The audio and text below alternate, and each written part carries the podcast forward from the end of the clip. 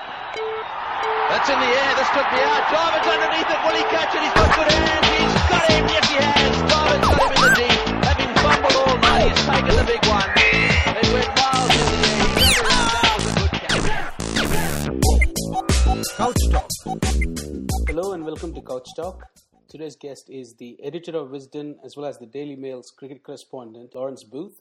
He talks about the story he broke last summer about the Kevin Pietersen texting South African players scandal, the responsibilities of cricket reporters in an ever changing cricket environment, relationship of the English team with the media, and also the effects of social media, amongst other things. Welcome back to the show, Lawrence. Thank you very much. So, since the last time you were on the show on Couch Talk, um, you have edited your second edition of Wisden and more popularly won the Sports Journalists Association's Scoop of the Year award for breaking the uh, Kevin Pietersen text message scandal story last summer. Congratulations. Uh, thank you. Uh, let's talk about KP story. How do such stories get broken? Because you know text messages are supposed to be private.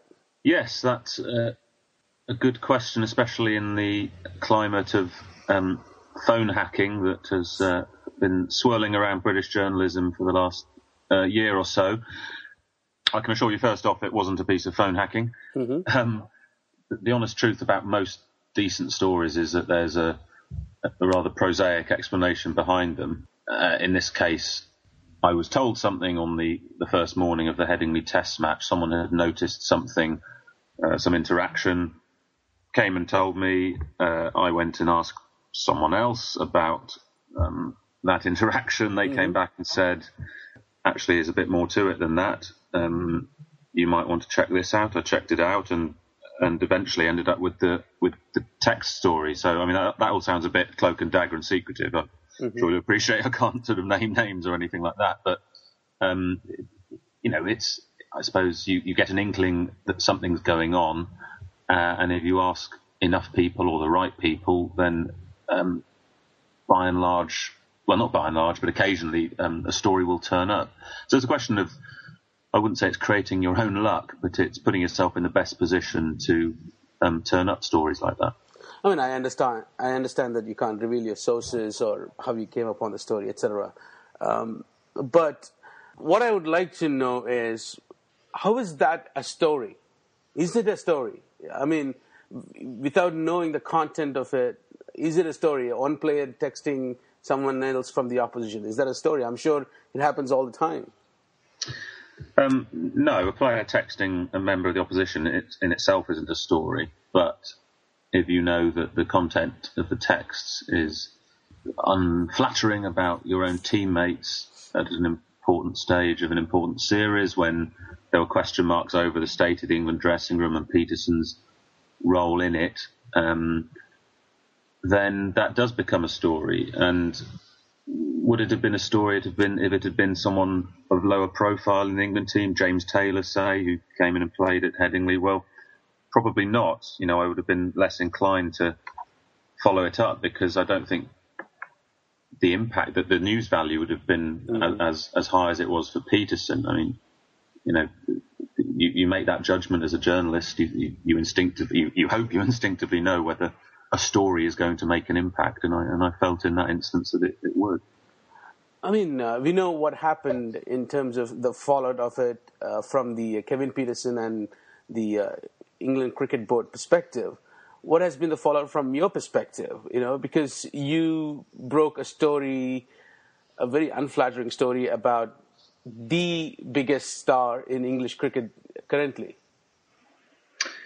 Yeah, well, not a huge amount actually. Um, I, I didn't have a particularly close relationship with Pietersen before I broke that story. He was he's fairly standoffish with with the written press, and I wouldn't say he was standoffish with me. We just didn't really have much of a relationship. So I knew I wasn't burning a bridge as such. There simply wasn't a, a bridge to burn. And I mean, he he's now more, even more standoffish with the written press. The press conferences he gives are almost monosyllabic. He's he's, he's pretty touchy and tetchy. And but I, I, you know, if he walks past me, we he'll look the other way generally, but that's fine. I can live with that. Um, I, I, didn't expect to write that story and, and, have him come and thank me for it, but I, I, made, you know, I made a judgment. Some might say it was a, a fairly cynical or cold-hearted or callous judgment, but I made a judgment as a journalist that this was uh, an interesting story and, and and in some ways an important one. Hmm. So you mentioned that there was no bridge to be burned uh, in with respect to KP, but wh- how would you react, or how is it generally um, such a situation where you have an existing good relationship with a player, and perhaps you've come across a story that may not be uh, showing that player in a particularly good light? How do you make that call? Like, do you report everything that you come across, or do you hold back? How does that work? Yeah, it's a good question. It's it's it's one that's central in a way to a lot of sports writing because I mean, it's things have changed. Put it that way. I mean, in 20, 30 years ago, the players and the press were, were much closer, mm-hmm. and things seem to change in English cricket circles. At least I can't necessarily speak for other countries, but but when um, Ian Botham became uh, a celebrity and mm. he started making the front page as well as the back page uh, for his off-field exploits, and what happened was that newspapers started to send news reporters on cricket tours, not just the cricket writers. They wanted to catch both them out. You know, there was the the famous 83 84 tour of New Zealand, christened the Sex, Drugs and Rock and Roll Tour. And mm-hmm. and if you read the tabloids, you'd think that all the players did on that trip was, was smoke pot and um, chat up the local women. Um, and as a result, the players became, understandably, I think, um, uh, more suspicious of the press. Um, it was perhaps a little unfair on the cricket writers who, who have never written about players' private lives. You know, the cricket writers will see a lot of things on tour that they just regard instinctively as off limits. Mm-hmm. If I, have been on, you know, in bars on tour and stuff, and I've seen married players or players in relationships with girls who look like they're um, local girls and they've just met them or whatever, and I, but I wouldn't, I wouldn't see it as my place to judge them by writing a story on it. Mm-hmm. So, so the, the, the personal stuff you don't see as your job.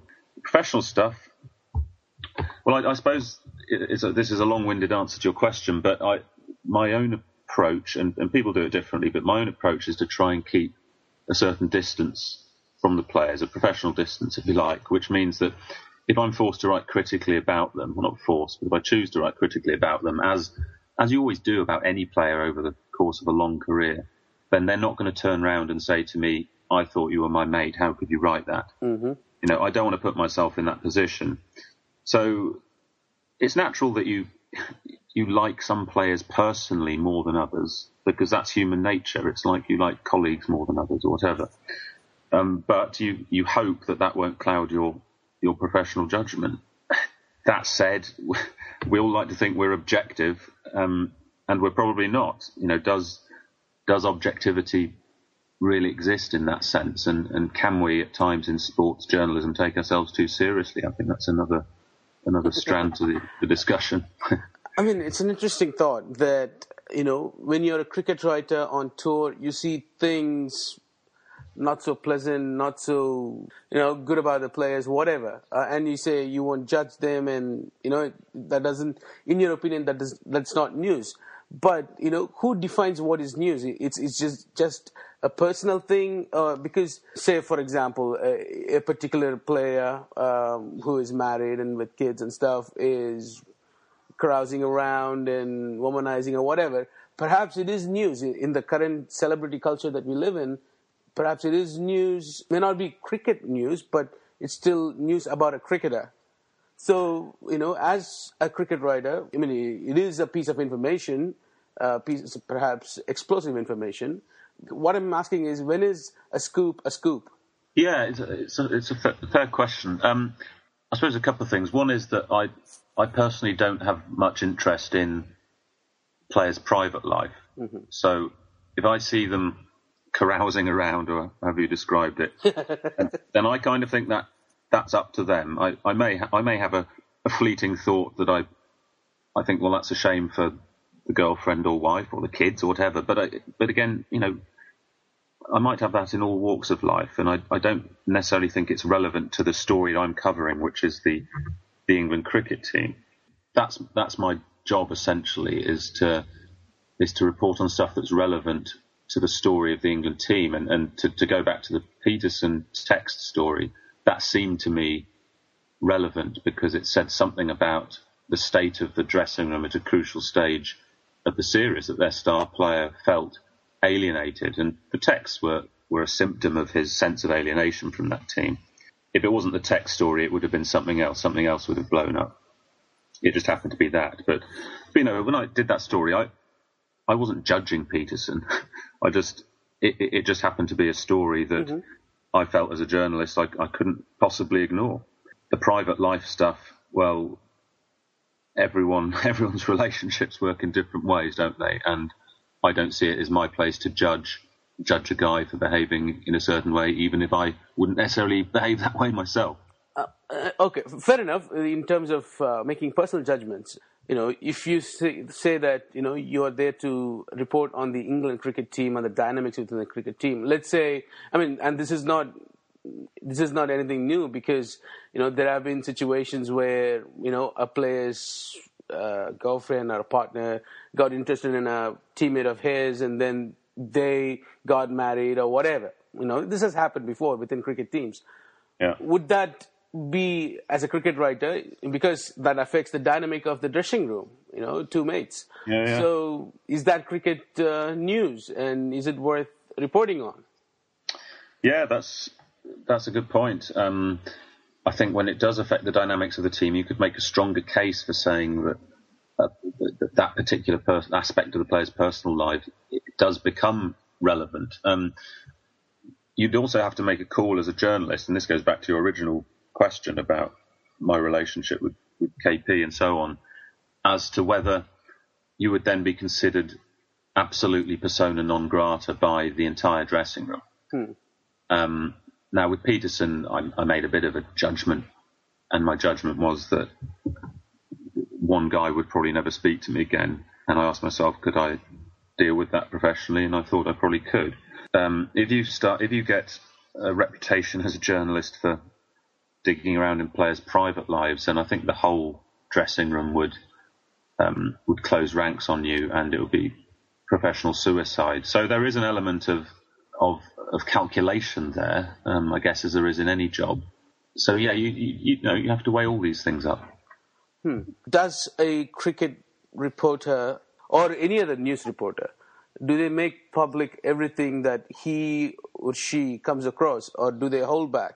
Under what circumstances?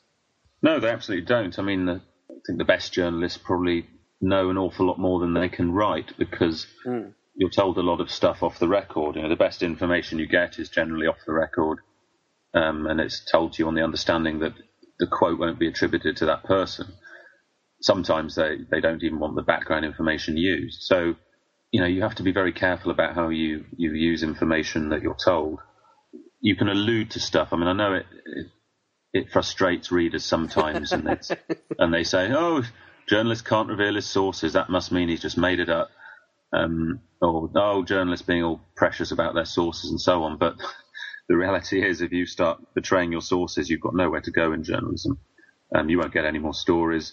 So you have to, you have to um, balance those equations out what do you mean by that? I mean, I would like you to go into a little bit more detail. Um, you know, from my personal knowledge, uh, you know, how does all the dynamic happen? You know, like what are the things that you need to avoid? I mean, of course, you don't want to name the sources, but beyond that. Well, that's the main one, really. If you're told something in confidence, um, you'd be a fool to um, to betray that source because a, it's not a very nice thing to do. first up, um, and secondly, there's a professional reason, which is they they'll never talk to you again, and word will spread quickly within cricket circles that you're not to be trusted. So you you have to write any story in such a way that it's not clear to the reader where it's come from. Um, and look, if you if you write a series of stories where you're quoting anonymous sources or whatever, or, mm-hmm. and, and th- those stories prove to be incorrect, then you will lose your credibility as a journalist. But if you're if you're doing stories that where you, are not allowed to, where you, you, feel you can't quote people and, the, and they, they they're vindicated, then you hope that the reader notices that, and you're, you're building up a relationship with the reader as much as you are with with players, uh, and try and hoping you get a you get a you get trust from people.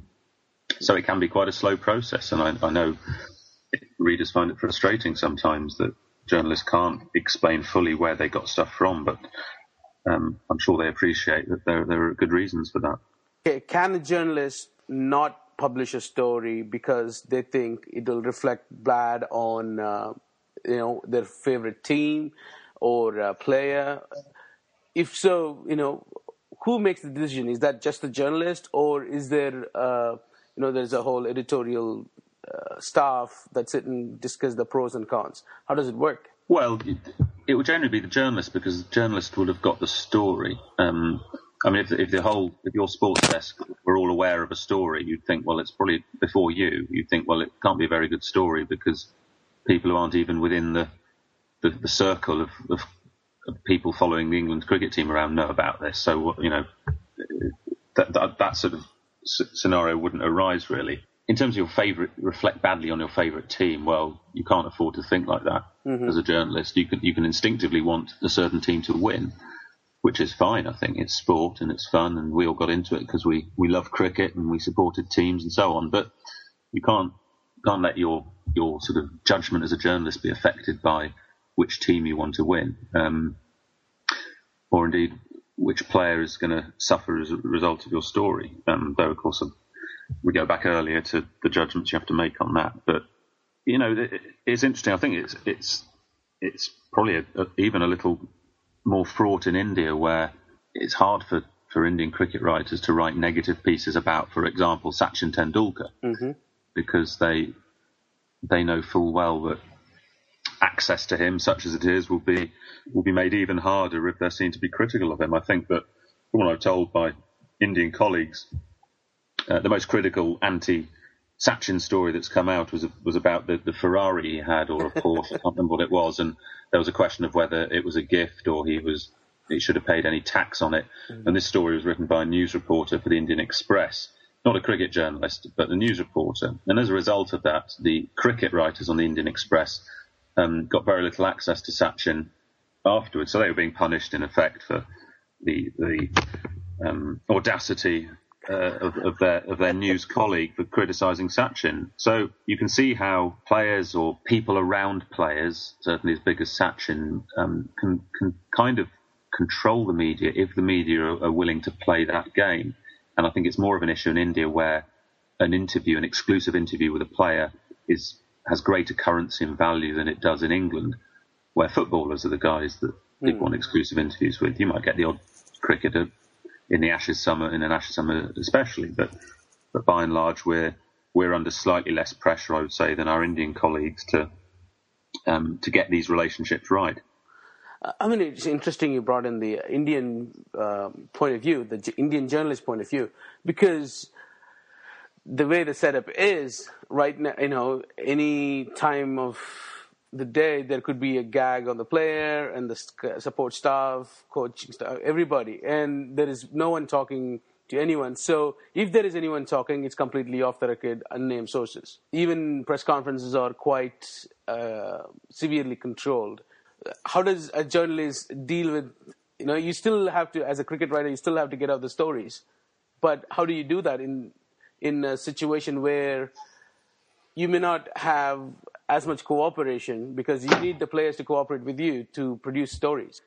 Yeah, well, I guess in, in that instance, you hope that you've built up enough contacts over the years uh, for you to be able to approach players directly and take sponsors or the BCCI media team out of the equation. You know, that takes a lot of work. And I think that side of journalism isn't always sort of appreciated by people who read cricket. I'm not saying everyone deserves a medal. I'm just explaining explaining the situation that if access is, is made harder for you, then you have to rely on the network of, of sources, contacts, players that you've built up over the years to, to help you out. It's it's one of the regrets at the moment of English cricket journalism that, that the players are increasingly inaccessible mm. to us. Um, they'll only speak at press conferences and for sponsored interviews. Very occasionally you'll get a, an unsponsored interview, but it's it's it's rarer and rarer because they regard their media duties now as the stuff they have to do if they're speaking at the end of a day's play, or or the sponsored stuff, for which obviously they're being paid. So in their, in their view, why should they have to do stuff for free for for us buggers who are just going to turn them over and write nasty things about them anyway? That's the sort of view they have of us generally, to, to, to, I mean, the, to put it crudely. that's something that I wanted to know because uh, in your career, how has the uh, relationship between the England team, the players, uh, management, and the board, and the uh, cricket journalists slash news news uh, news reporters, h- how has that morphed? And because from what you just said, it looks like it's ECB is also moving towards um, where the Indian board and the Indian players are. Yeah, it's got worse. It's partly a function of greater sponsorship. So their their appearances are, are sort of corralled into speaking for Buxton Water or whoever, Yorkshire Tea.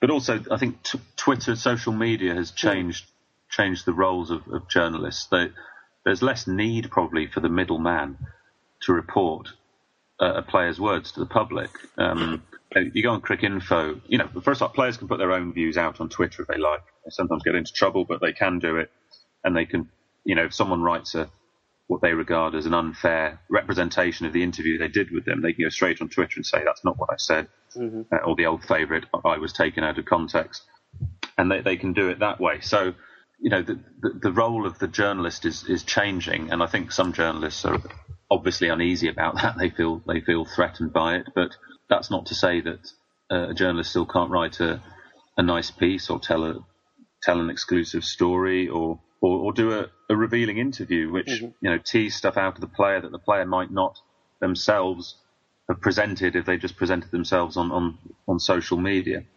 So relations have got worse because I guess, I guess partly because the, the press we don't contribute financially to the, the the health or wealth of English cricket. Sky Sky do, and rightly they get they get a good deal of access for mm.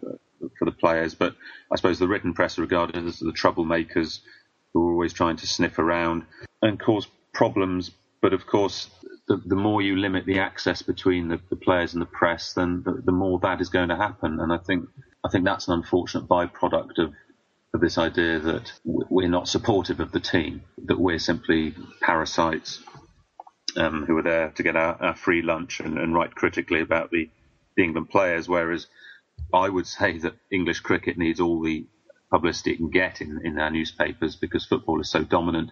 Mm-hmm. You know, even even in the non-football season, you get sort of boring transfer stories. someone's some goalkeeper's broken a toenail or something, and it's sort of back page news. That's an exaggeration, of course, but cricket needs all the all the help it can get. It it's not not the case in India, where obviously Sachin Tendulkar burps and it's back page um, headlines. Mm-hmm. So you know, it's a balancing act, and I think it's one that the England, the ECB, uh, are not getting right at the moment. Hmm. As you mentioned, social media has. Um, it has taken the journalist out of the equation in conveying the story from the player to the fans, and the fans can correspond directly with them uh, the con- the professional conduit that was the reporter slash journalist is getting a little obviated. You said uh, some journalists take it; they have not taken kindly to it. I mean, right now I can sit in the states, I can look at Twitter streams of all these players, and I can write my blogs and you know, blah blah blah. How does your profession and the professionals survive?